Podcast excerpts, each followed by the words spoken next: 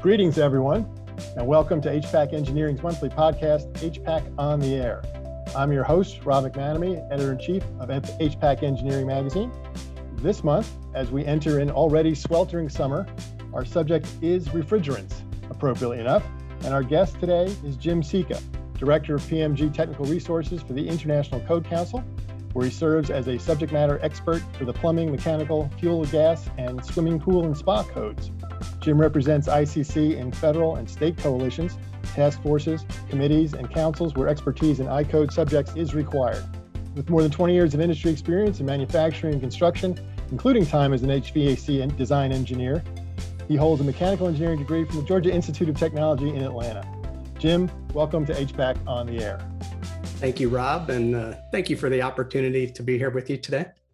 So as you mentioned, uh, I am a director of P M G Technical Resources for the International Code Council, and I've been in this role for uh, over the past five years, uh, serving in this capacity, uh, as you discussed. Uh, I do have a degree in mechanical engineering from Georgia Tech, and I did start my career as an H V A C design consultant, uh, but from there, Uh, I shifted my focus to appliance manufacturing, uh, where over about twenty years, I served as a chief engineer responsible for regulatory, product standards, building codes, and product engineering matters for manufacturers of water heating and space heating appliances. So as uh, many of the listeners may know, the energy efficiency of products from those sectors is regulated by the Department of Energy. Uh, what they may not know is that uh, E P A regulates many of the materials and chemicals, uh, including the refrigerants that are used in the manufacturing of those products. Uh, I've spent a lot of time and energy over the past twenty years helping the companies I worked with and, and their customers to prepare for and plan for the changes in the federal regulations imposed by these agencies. Many of my experiences from the past are similar to what we're going to you know, going through with the H V A C and R industry today uh, in regards to for refrigerants. Okay, well, well thanks. And uh, I guess, it, yeah, maybe we should just dive into re- refrigerants uh, right now, um, since there's so much going on there. Um, now, last year, E P A issued a new rule under the American Innovation and Manufacturing Act of twenty twenty, and the rule will mandate an eighty-five percent phase down in H F C refrigerants over the next fifteen years. So already more sustainable A two L refrigerants are starting to be ushered in uh, to take their place, and codes are being changed accordingly. Now, um, you wrote on this subject for I C C earlier in the year. Um, I guess, can you give us a, an update on related code change proposals that reflect uh, those new refrigerant standards? Uh, sure thing. Uh, let's, before I get into not necessarily the code changes, let's first look at the, the E P A regulations going in back in time just a little bit. So back in the nineteen nineties, E P A initiated the phase out of the C F C and H C F C refrigerants, the chlorinated or partially chlorinated refrigerants, due to the breakdown of the ozone layer. Uh, C F Cs and H C F Cs were replaced with the hydrofluorocarbon refrigerant, or the H F Cs that we're currently using. Uh, those have a zero potential to deplete the ozone layer. And at the time, the H F C refrigerants were a good fit to fill the void left by the elimination of the C F Cs and H C F Cs. You know, one thing though, however, is that uh, H F Cs are found to be a, pot- a potent greenhouse gas uh, with a medium to high global warming potential, uh, which could cause long-term harm to the environment. And, and this brings us to the E P A's latest rules, which, as you mentioned, were under the American Innovation and Manufacturing Act of twenty twenty, mandating the eighty-five percent phase down in the production and the consumption of H F C refrigerants over the next fifteen years. So just as the H F C refrigerants replaced the void left by C F Cs and H C F Cs, the phase down of H F Cs has ramped up acceptance of the other class of refrigerants, as you mentioned, you know, to fill the void. So last year, the E P A adopted a final rule accepting six refrigerant alternatives for use in new residential and light commercial air conditioners and, and heat pumps. These lowered global warming potential alternatives are R thirty-two, R four fifty-two B, R four fifty-four A, R four fifty-four C, and R four fifty-seven A, are classified by ASHRAE as A two L refrigerants.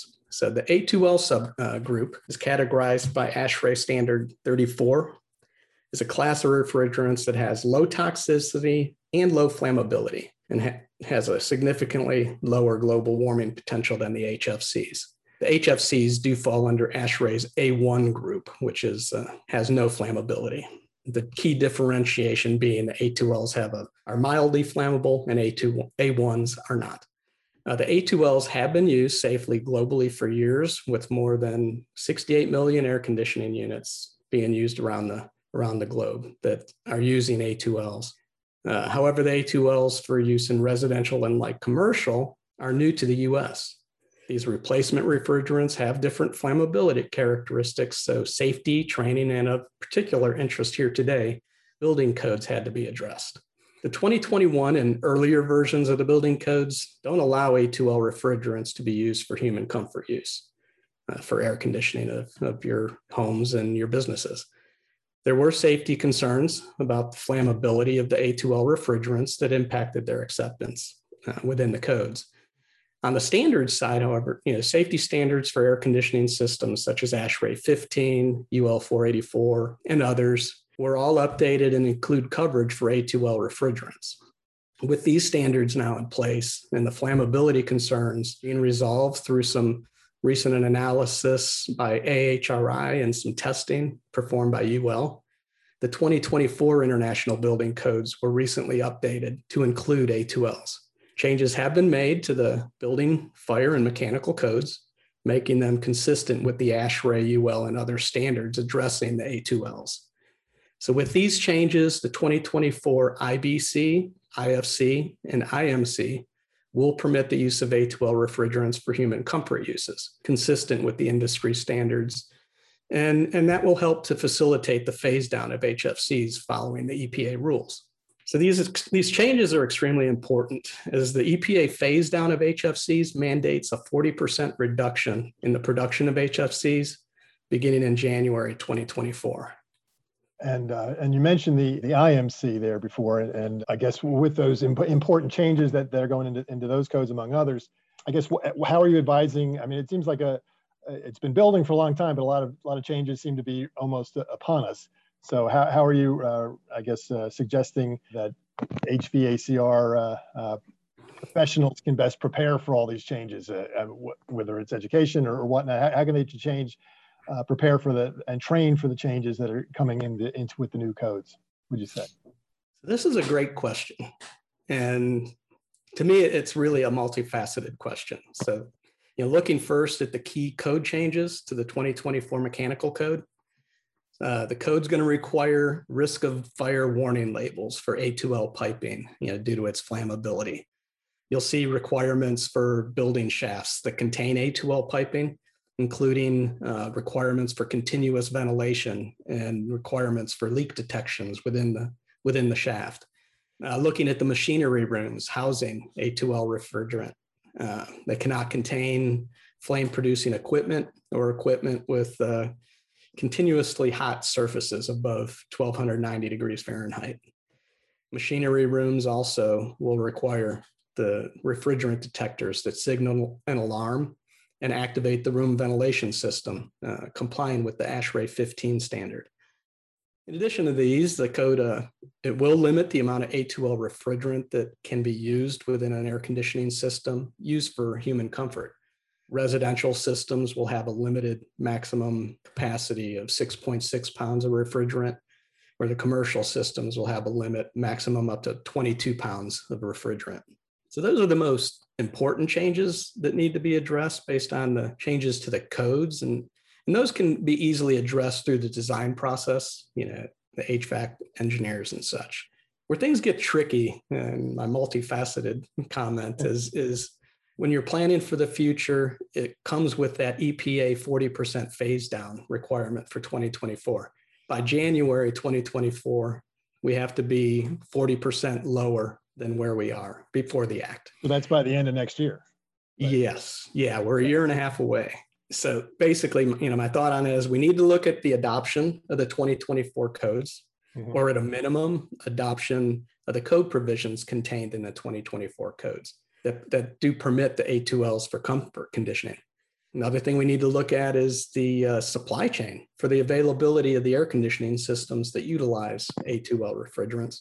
And lastly, then we need to look at the contractor network for installation and for servicing. And like you said, this is, you know, training, and there's a lot of things I'll, I'll kind of hit on a little further, but, but looking at code adoption. So right now, the majority of U S jurisdictions adopt the two thousand twelve, fifteen, eighteen, or the twenty-one codes. The twenty twenty-four codes aren't even available for adoption yet. So the Code Council right now, we're working with state and local jurisdictions to get them ready for twenty twenty-four.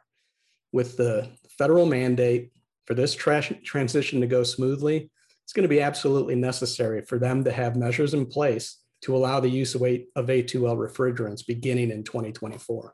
You know, when we look at the supply chain and the manufacturers, you have to understand that due to the flammable nature of A two L refrigerants, you can't convert equipment that uses H F Cs to use A two Ls.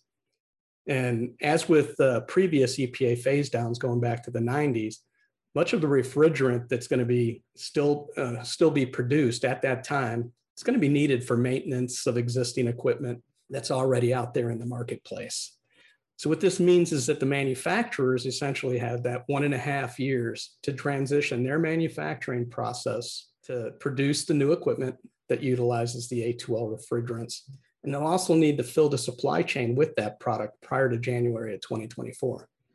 So much of this is already being addressed by A H R I and other groups that represent the manufacturers. So there's a lot of work going down that road already, but there's a lot of concern that whether or not we're really going to be ready for that transition to take place, and you know what the implications of that forty percent reduction are going to have on what's currently in the supply chain and, and stuff like that. So, you know, when we look at the contractors, both installers and service contractors, there's a whole completely different set of issues to, to address. And, and contractors need to confirm that the tools and instruments they use today are compatible with the A two L refrigerants. Where standard hand tools and wrenches are going to be the same, they'll need to, ver- to verify that vacuum pumps, leak detectors, and their rec uh, refrigerant rec recovery equipment is going to be compatible with the A two L refrigerants.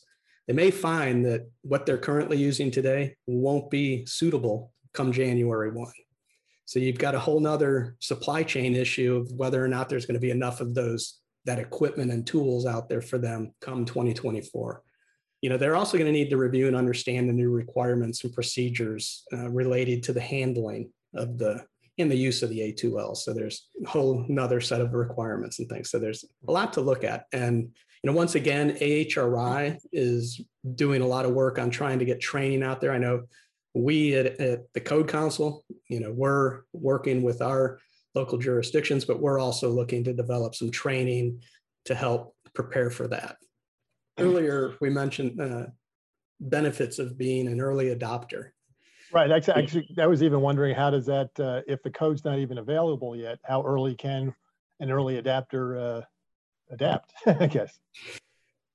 You know, that's the, it's kind of the conundrum we're in because of the, the regulation that's in place at the federal level. Mm-hmm. It's incumbent upon us to work with our membership and local jurisdictions to make sure that there is something in place for that to, to not, uh, we can't be a hurdle. Codes can't be a hurdle to that requirement. It's going to have to happen, and we have to, you know, find a way to do that. And, and you know, we're at the very early stages of, of, you know, we just finalized the twenty twenty-four code. So now, you know, what we're looking at is going back, you know, as I said, there's jurisdictions that are on the twenty twelve codes and, you know, up through the twenty-one. So we're, on our part, we're going to go back and look at, okay, if you're on the twenty twenty-one or the twenty twelve, say you're on the twenty twelve codes, what would it require for you to amend that code to meet the intent of the twenty twenty-fours? You know, what provisions would you need to write into, you know, be it an emergency situation or whatever you have to do in that jurisdiction to